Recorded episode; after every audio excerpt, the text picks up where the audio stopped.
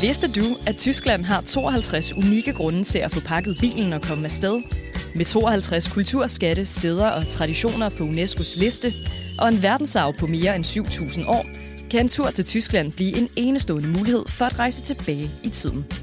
Find mere inspiration til din næste Tysklandsrejse på germany.travel.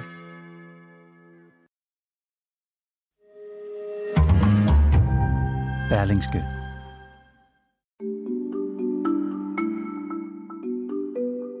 De sidste 20 år har antropologen Sine Plambæk som en del af sin forskning fulgt sexarbejdere på det globale sexmarked.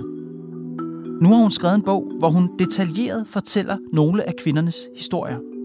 Plambæk tager os helt tæt på fire fattige kvinder fra Østen og Afrika, som groft sagt finder en vej til Danmark ud af elendigheden via deres underliv.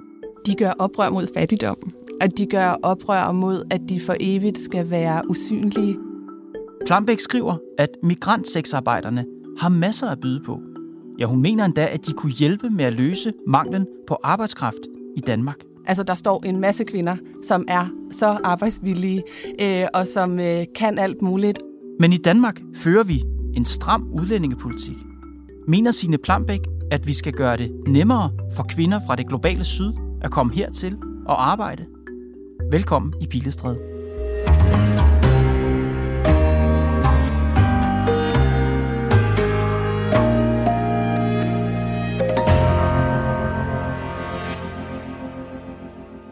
Har jo fulgt i sporet af sex som vare på øh, den globale markedsplads. Det er egentlig det sådan greb, jeg har i bogen. Så du møder de her fire kvinder, og du møder også mig, på den her tur rundt på den globale markedsplads. Og de kvinder, som ender i Danmark som sexarbejdere, altså migrantsexarbejdere, det billede, man får, når man hører de historier, det er, at det er nogle kvinder, som har truffet nogle meget, meget, hvad skal man sige, velovervejede beslutninger, og har undersøgt, hvad det er, der kommer til at ske, som er, er velvidende om, hvad det er for et forløb, de skal igennem, inden de kommer til Danmark. Er det rigtigt forstået? Det er rigtigt, det er rigtigt forstået, og det er også samtidig mere kompliceret end det, fordi at jeg har tydeligt kunne se, at kvinderne kommer fra områder i Nigeria og i Thailand, som er vores to største grupper af sexarbejdere i Danmark, hvor der har været øh, sexarbejdsmigration fra øh, de sidste årtier. Man ved godt, hvad det er, man kan tjene penge på, når man kommer til Europa, når man kommer til Danmark. Det, de ikke altid ved, det er vilkårene. Mm. Så jeg har ikke mødt nogen i mit arbejde, der ikke godt vidste, at de skulle sælge sex.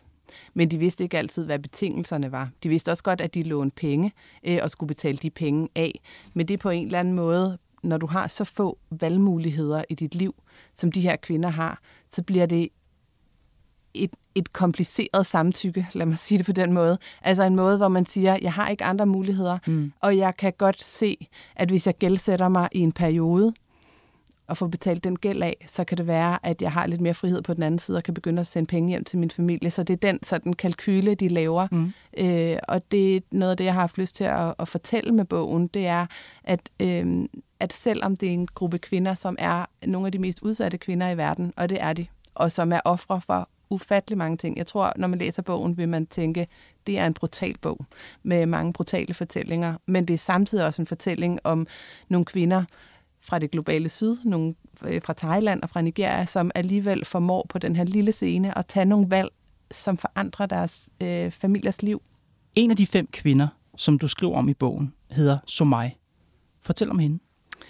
Somai er en kvinde, jeg har kendt de sidste 20 år. Øh, jeg mødte hende til en kortspilsaften i Thy i 2003, hvor øh, hun sidder og spiller kort med nogle thailandske kvinder. Hun kigger op på mig, og så siger hun, hvad laver en dansker her? Og så siger min thailandske veninde, som har introduceret mig, det er okay, Sine, hun er også fra Jylland. og, øh, og så er der ligesom en lille åbning, fordi de her kvinder, som både er gift med danske mænd, og nogle af dem er sexarbejdere, de bor i Jylland og er gift med jyske mænd. Så jeg er jo altid dansker, aldrig thai. Mm-hmm. Men jeg har en lille åbning der, fordi at vi på en måde alle sammen er fra Jylland. Øh, det er mit første møde med hende. Og så går der nogle dage, hvor hun så inviterer mig hjem til sig og begynder at fortælle sin historie. Somai rejser fra sit hjem i 1990. Hun lægger en seddel på bordet, hvor der står, Kære far, jeg rejser til Pattaya. Jeg beder dig om lov til at gøre noget ved vores liv, for jeg kan ikke mere. Pas godt på børnene. Hvorfor kan hun ikke mere? Hun kan ikke blive ved med at forsørge alle de mange familiemedlemmer, som hun tager sig af. Hun øh, passer okser ude i Rismarken øh, fra tidlig morgen, øh, og hun har hendes mand er i Saudi-Arabien. Han sender ikke særlig mange penge hjem. Hun har en syg søster, og alle søsterens børn. Hun har faktisk talt vi på et tidspunkt øh, 11 familiemedlemmer, som hun tager sig af. Alene kvinde. Og så er der en, der spørger hende, om hun øh, kan se, at det kunne være en løsning for hende at rejse til Pattaya og starte med at sælge sex. Så det er det, hun ikke... Hun, hun kan ikke forsørge den familie mere, og nu bliver hun nødt til at gøre noget radikalt.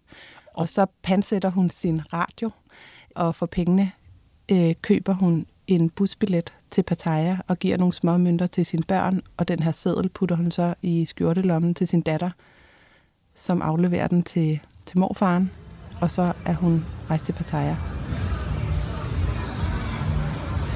Known as Sin City, Thailand's hedonistic paradise, Pattaya is home to tens of thousands of sex workers and attracts hordes of foreign sex tourists. Police and soldiers are on the alert as growing reports of underage prostitution, drug abuse, and organized crime further muddy Pattaya's name. Da hun kommer til Pattaya, er hun 33 år, og hun har været vant til at være i marken. Øh, hun har ikke været vant til at gå i den slags tøj, som man går i, når man skal forsøge at sælge sex. Hun har ikke noget smart eller udringet øh, tøj med. Øh, og nogle af de unge kvinder, der er der, de låner hende så noget tøjet, så hun ligesom kan begynde at starte på arbejde. Hvordan ser der ud på det bordel, hun er på?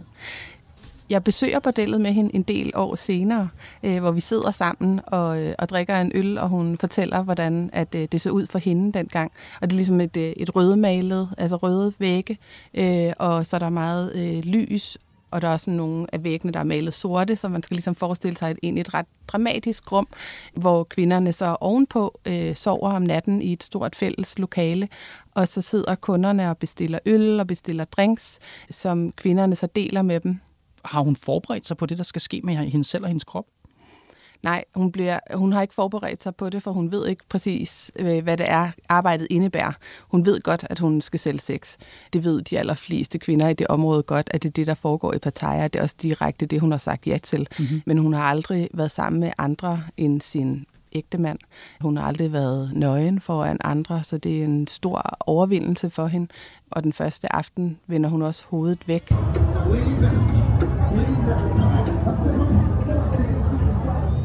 Hun føler, hun er dårlig til arbejdet. Dårlig hvordan?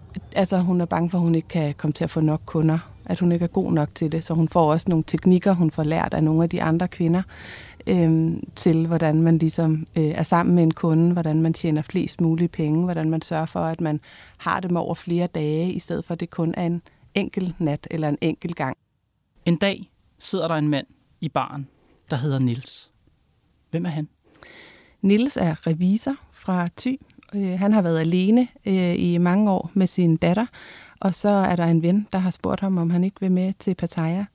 Det er på et tidspunkt i 90'erne, hvor der er ret mange mænd fra Danmark og fra Vesteuropa i det hele taget, der begynder at få råd til at tage på charterture til Thailand. På det tidspunkt koster det 4.999 med Lars Larsen rejser og mm-hmm. komme afsted i 14 dage. Og, så, og det er altså ikke rejser, mændene tager for at opleve den thailandske kultur eller nyde solen? Nej, som han siger til mig, det var en, en rejse, vi skulle på for at have det lidt sjovt. Han siger også, øh, ja, jeg ved godt, jeg var en sexturist, eller hvad man nu kalder det. Altså sådan en, man ser ned på. Men hans forfortælling er, at han havde været ensom og alene i lang tid, og nu ville han så ligesom ned og se, om han kunne, i hvert fald i de 14 dage, leve på en lidt anden måde. Hvad sker der, da de to mødes? Jamen, øh, han kommer hen på baren, og så mig er ovenpå. Hun er faktisk fri den dag. Hun er heller ikke altid den første, der bliver ringet efter, fordi hun er som sagt lidt ældre. Men der er travlt i baren, og så Mama San, som er den, der ligesom styrer kunderne, øh, hun går op og henter så mig. Og så kommer så mig så ned, øh, og så mig ser en mulighed for at tjene nogle penge. Men Nils han siger, du skal ikke med mig i aften, fordi jeg var sammen med en anden kvinde i går. Og så bliver så mig jo lidt ærgerlig over, at hun ligesom er kommet ned, og om det skulle være spildt det hele. Og så siger hun, hvad nu hvis jeg betaler dig for, at du tager mig med? Mm-hmm. Det synes Nils er ret sjovt. Og så griner de, ja. øh, og finder faktisk ud af, at de har nogle ting til fælles. Øh, så hun går med ham hen på hotellet den nat, og er sammen med ham øh, de sidste 10 dage af hans ferie i Pattaya. Og da han så vender hjem til Thy, så savner han hende. Øh, han har forelsket sig i Somai, og han spørger, om hun har lyst til at komme og, og besøge ham. Er hun også forelsket Nils? Hun er i hvert fald interesseret i at komme til Danmark. Hun er åben for muligheden. Mm. Hun synes også, han er sød og sympatisk, og en, som hun godt kan se sig selv måske tilbringe mere tid med. Hvornår kommer hun til Danmark? Øhm, altså i første omgang kommer hun i 91, øhm, og så er hun der i nogle måneder, så rejser hun tilbage til Thailand, og så kommer hun så endeligt, hvor de øh, bliver gift, og hun får familiesammenført sine, sin børn. Og så har hun så, øh, Nils fik hende jo på den måde, kan man sige, ud af sexindustrien og ind i ægteskabet. Og hun får så arbejde ved at gøre rent. Hun har fire rengøringsjob på Oslobåden og i sommerhusene i Nordjylland og forskellige andre steder. Og hun tjener så mange penge, som hun aldrig har set før, har hun sagt til mig. Det der med at se så mange sædler på en gang, det har hun aldrig gjort. Og de penge, som mig tjener, mange af dem sender hun jo tilbage til familien i Thailand. Hvilken forskel gør de penge der? Altså de penge, som Somai kan tjene i, i Danmark ved rengøringsarbejdet, er endnu mere faktisk end de penge, som hun tjente i Pattaya. Så der begynder familiens liv virkelig at forandre sig. For det første kan hun betale gæld tilbage, som de ligesom har, har fået til forskellige private øh, i landsbyen. De begynder at bygge et hus. Hun begynder at kunne hjælpe med, at der kan komme vand til landsbyen. I det hele taget bliver hun en ressource for landsbyen, for landsbyens leder og for sin familie, som bevæger sig, kan man sige, fra at være en virkelig fattig familie, hvor hun øh, nogle gange måtte øh, låne 5 kilo ris for overhovedet at give sine børn mad, til at bevæge sig op i det, man kan kalde en middelklasse i landsbyen, og pludselig være en af dem, som folk godt vil lytte på.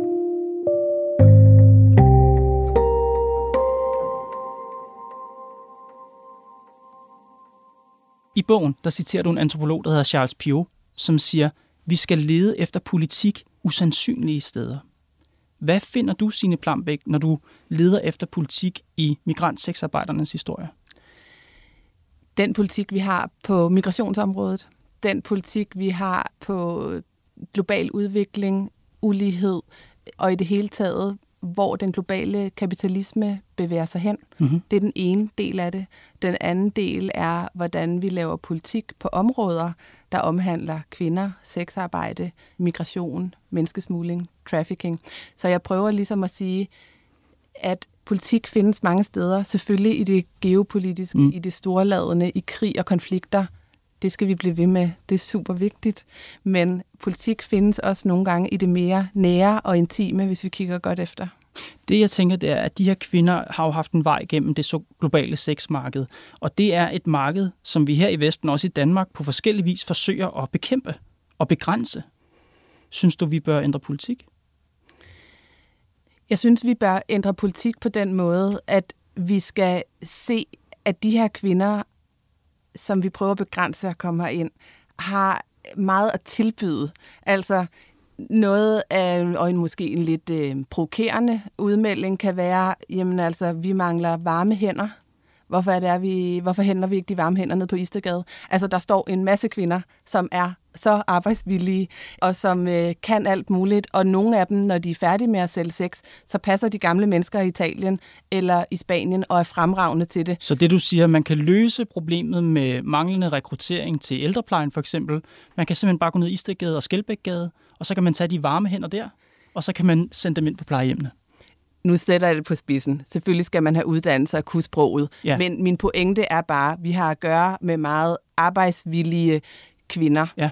som er villige til at gå rigtig meget igennem.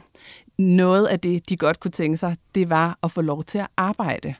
Og de kunne godt tænke sig, at de ikke skal arbejde illegalt og ulovligt, fordi når de arbejder illegalt og ulovligt, så bliver de udsat for udnyttelse også af folk, som vil tage deres penge. Og så er det gode spørgsmål jo, om du synes, at vi her i Danmark skal gøre det nemmere for kvinder fra fattige lande at komme hertil og arbejde. Der er i hvert fald ingen tvivl om, og det ved vi også fra migrationsforskningen, det er ikke kun min påstand, det er, at jo flere legale veje vi giver mennesker til at komme ind og lave et arbejde, vi har brug for, jo færre illegale veje tager de, jo færre øh, penge skal de låne, jo mindre mulighed giver vi en illegal og kriminel migrationsindustri for at tjene penge på dem. Vi ved også, ja. at hvis man har mulighed for at arbejde legalt på et rimeligt arbejdsmarked, så kan man sende flere penge hjem, hvilket betyder, at færre migrerer. Selvfølgelig, men jeg tror, det er mange lyttere, der tænker, det er, mener sine Plambæk så, at vi skal gøre det nemmere for dem at komme til at arbejde. Mange vil måske tænke på 60'erne, hvor vi havde gæstearbejderordning, hvor det var relativt nemt at komme til Danmark og arbejde, også selvom man ikke havde nogen uddannelse. Er det sådan en, er det sådan en situation, du forestiller at vi skal genindføre? Jeg forestiller mig, at vi skal være mere åbne over for, at den øh, arbejdskraft, som vi har brug for i Europa, fungerer bedre, hvis den kommer ind legalt. Jeg tror, det er en løsning, der ligger utrolig mange danskere meget fjernt. Altså et overvældende flertal af den danske befolkning ønsker jo at begrænse indvandring ikke øge indvandring, og det gælder både legal og illegal indvandring. Vi vil, mange danskere vil bare ikke have indvandring. Hvordan tror du, de vil høre dit forslag? Jamen altså, vores dilemma her er jo, at vi har brug for arbejdskraft i Europa, og vi har brug for nogen, der hjælper vores afmægtige øh, velfærdsland og hospitaler, øh, hjemmepleje, og vi får flere og flere gamle mennesker. Italien har lige nu en af de ældste befolkninger i verden. Det var ikke særlig længe, før vi står i noget af den samme suppedags. Øh, og vi kan ikke alle sammen som pårørende blive ved med at mhm. tage sig af vores gamle. Så jeg siger bare, der er ikke nogen nemme løsninger her. Der er rigtig mange udfordringer, men for eksempel har vi jo haft en kæmpe diskussion omkring øh, au pairs til børnepasning, øh, og det er der også udfordringer med, det er helt med på, men øh, nogle af de løsninger, som vi ser andre steder i Europa, mm-hmm. det er jo så, at øh, der øh, er personer, der kommer og passer nogle af de gamle, inden de kommer på plejehjem. Løsningen at, på mange af Europas problemer er simpelthen groft sagt i fattige kvinder fra f.eks. Nigeria og Thailand. Det var ikke det, jeg sagde. Jeg siger ikke, at Men de løsning... kan løse nogle af de opgaver, ja, vi er svært at få. Ja, min pointe er ikke, at løsningen på mange af Europas problemer er fattige kvinder, men jeg siger, at de er en del af løsningen.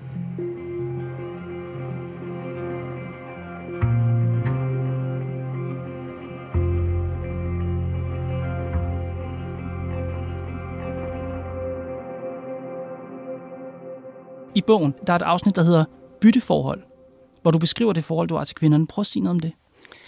Ja, jeg har jo arbejdet med de her kvinder øh, i mange år. Nogle af dem i 20 år, 10 år, 7 år. Øh, og en af de relationer, som er blevet tydelig for mig øh, i, i skrivearbejdet, har jo været, at nogle gange, så har øh, for eksempel en af kvinderne stået og skulle have en illegal abort. Øh, hun spørger mig, om hun kan låne penge til det. Hun har ikke andre at spørge. Øh, så jeg låner hende en, en del, hvor hun står og er gravid i 6. måned. Og hendes eneste alternativ er at tage hen på en illegal klinik, som er farligt for hende. Mm-hmm. Øh, jeg spørger om, hvis hun vælger at føde barnet, om jeg så skal passe barnet i en periode, øh, fordi det er så sen en abort men det vil hun ikke. Øh, og så vælger jeg at låne hende nogle af pengene. Og noget af det, som jeg skriver frem i bogen, er de her, øh, lad mig sige, vanvittige dilemmaer, man nogle gange står i som forsker og som antropolog, når du følger nogle af de mest udsatte mennesker i verden i så lang tid, og du nogle gange er den eneste, de kan spørge. Så ja. kan vi jo godt have nogle idéer om i Danmark, at al viden altid bliver uren, hvis der er et bytteforhold. Altså at, øh, at fordi at jeg har hjulpet med en abort, eller hjulpet med tilskud til en flybillet under covid, så hun kunne komme hjem til sine forældre hurtigt, øh, at det ligesom skulle gøre noget ved den viden, som vi indsamler. Øh, og der er min pointe bare, at nogle gange når man arbejder i de her miljøer over så mange år. Jeg er jo ikke en journalist, der bare kommer og stikker mikrofonen frem i en halv time, og så går jeg igen. Mm. Jeg følger jo dem her i, i lang tid. Ja. Jeg skal også have mulighed for at komme ind i miljøer, som næsten ingen kan få lov til at komme ind i, medmindre folk virkelig har tillid til dig, og du har 100% tavshedspligt. Så derfor er der et bytteforhold nogle gange i, ja, jeg kan godt hjælpe dig, ja. øh, når det er, at, øh, at du har et problem. Så groft sagt, du giver dem penge, for at de bruger tid sammen med dig. Du skriver også i bogen om, at det er en form for tabt arbejdsfortjeneste, fordi den tid, kvinderne er sammen med dig, dem kunne de jo bruge på at tjene penge på mændene. Så det er jo et direkte økonomisk bytteforhold her. Det er vigtigt at holde fast i her, at det er jo kun meget få gange, at det ligesom er fundet sted. Det er en situation, hvor man skal forstå, hvad en sexarbejders dagligdag er. Hele hendes arbejdsdag er at tjene penge. Den er jeg med på. Ja. Men du skriver jo også om, altså der er også øh, for en af dems vedkommende, der giver du penge til kunstige øjenvipper, sjællagnegle og flybilletter, som du har sagt om, skoleuniform, lægebesøg, visum, afbetaling af gæld til naboer og meget andet, som du skriver. Det lyder jo omfattende. Altså det lyder som om, det er en direkte, hvad skal man sige, handel mellem dig og kvinderne. Du giver dem penge, de giver dig tid, hvor de fortæller deres historie. Det er relationsopbyggende over 10, 20, 15 år, så man kan ikke bare melde sig ud af det. Altså, jeg betaler jo ikke øh, for min, min viden på den måde, men det er en måde, at de ved, at de kan regne med mig, når deres øh, problem er så omfattende, at de ikke har andre at spørge. Du skriver, jeg bygger min forskning, min karriere på viden, jeg har opnået ved at samarbejde med kvinderne. For mig ville det være absurd, hvis jeg ikke også bidrog den anden vej. Og så sidder jeg og tænker, jeg er jo ikke forsker, men jeg har også en billede om forskning som sådan noget netop sådan lidt, hvad skal man sige, distanceret på en måde fra det, det forsker i. Hvorfor ville det være absurd, at du ikke gav dem noget tilbage? Jeg synes, det er et helt urimeligt øh, bytteforhold at sige, at vi som, øh, som forskere øh, i antropologiske forskere, der kommer og taler med mennesker, der lever i de situationer, de gør, og så bare sige øh, tak, fordi at du vil fortælle os de her ting, som vi måske kan bruge til at lave politiske løsninger på, og som mm-hmm. jeg personligt kan bruge til at blive seniorforsker ud på DIS, og så sige, øh, tak, du må have det så godt og klare dig, øh, og gå hen og få din illegale abort, du kan ikke regne med mig. Men jeg tror, det som jeg tænker på, det er, kan, man, kan du stole på det, som kvinderne fortæller dig? Altså, hvis man, hvis man går lidt ud af den tankevej, så kan man sige, at de her kvinder, de ser jo så, der kommer en antropolog, og hun er klar til at give dem penge på forskellige, for forskellige ting, hvis de fortæller en historie. Kan vi stole på, at den historie, de fortæller, så er, hvad skal man sige, troværdig, eller farver de den, fordi de forestiller sig ting, du gerne vil høre? Når man har kendt mennesker i så lang tid, og man kender deres mor og far, og man kender deres børn, man har, man har været med til, når de føder deres børn, når deres forældre bliver begravet, så er det 100% den viden som, øh, og den sandhed, som der er. Der er ikke noget, der bliver lavet om. I arbejdet med bogen har jeg jo også ringet til dem frem og tilbage hele tiden, taget ned og besøgt dem mm-hmm. i Dubai og andre steder, og ligesom sagt, skal vi lige gennemgå det her igen? Ja. Øhm, så ja, det kan man. De har ikke nogen som helst grund til at fortælle mig mm. andre historier. Du siger, jeg tror ikke på den elitære myte om, at penge imellem os ændrer fortællinger imellem os. Hvad er det for en elitær myte? Jamen, jeg synes, at den idé, som vi tit bygger op her, det er, at viden altid bliver uren, hvis der er et bytteforhold. Og det er en øh, urealistisk måde at arbejde i det her miljø på. Mm-hmm. Det er en forestilling, vi kan beslutte øh, med et dansk perspektiv eller et vestligt perspektiv, øh, men, men ikke når man sidder på en massageklinik i, i Dubai. Så penge imellem os ændrer ikke fortællingerne? Nej. Men senere skriver du, Øh, min forskning er åben og undersøgende. Den beror på mine relationer, som oftest bliver dybere og dybere, og som det er tilfældet med kvinderne i denne bog, af og til bliver til livsvarige venskaber. Selvfølgelig spiller penge en rolle, skriver du så. Så nu bliver jeg forvirret. Spiller penge en rolle, eller spiller penge ikke en rolle? Penge spiller en rolle, fordi at vi arbejder, og i mit tilfælde i den her situation, blandt nogle af de fattigste kvinder i verden. Så derfor spiller penge en rolle. Jeg kan ikke gå rundt mm. og lade som mm. om, at jeg ikke har den position, jeg har. Mm. Men penge spiller ikke en rolle for den information, som jeg har fået. Og der tror jeg bare, at jeg må bede læserne om at, at have tillid til, at, øh, at når man har arbejdet med et felt i så længe, øh, så lang tid, så har man også mulighed for at ligesom verificere det på mange andre måder end i det direkte interview. Kan du forstå, hvis der er nogen, der tænker, her sidder en seniorforsker fra DIS, der får skattekroner og fondsmidler, det er Carlsbergfondet, der har betalt for din bog, og hun bedriver en forskning, som for dem måske er svær at se som objektiv og pålidelig, fordi du er venner med dem, som du undersøger? Nej, det må jeg sige, det kan jeg egentlig ikke forstå. Altså for det første er det også vigtigt at sige, at de øh, få gange, hvor jeg har hjulpet dem, så er det mine private penge. Øhm, og dernæst, så vil jeg også sige, altså vi bliver nødt til at anerkende, at der er forskningsfelter her i verden, som er så svære at komme ind på, at, øh, og som opererer på andre måder, end en journalist går ind på det. Øhm, så hvis man er fuldstændig ligeglad med dem, som man arbejder iblandt, og man overhovedet ikke ser, selvom de fortæller mm-hmm. om alle de svære ting, de gennemgår, år, så siger man, Nå, men tak fordi du har fortalt mig alt det her, men du kan ikke regne med mig, når du har det virkelig svært. Det er et af de dilemmaer, der er i forskningen, når du arbejder blandt udsatte og sårbare grupper. Og netop et dilemma, fordi måske muligvis kan skabe bias. det synes jeg ikke, det gør i mit arbejde. Altså, der må folk jo læse bogen. Øh, de er velkommen til at tale med kvinderne selv, at de vil fortælle den samme historie, som jeg siger. Det var Pilestræde for i dag. Programmet er lavet af Thomas Arndt, Mads Klint, Bo Lange og mig, Kåre Svejstrup. Vi er tilbage i morgen.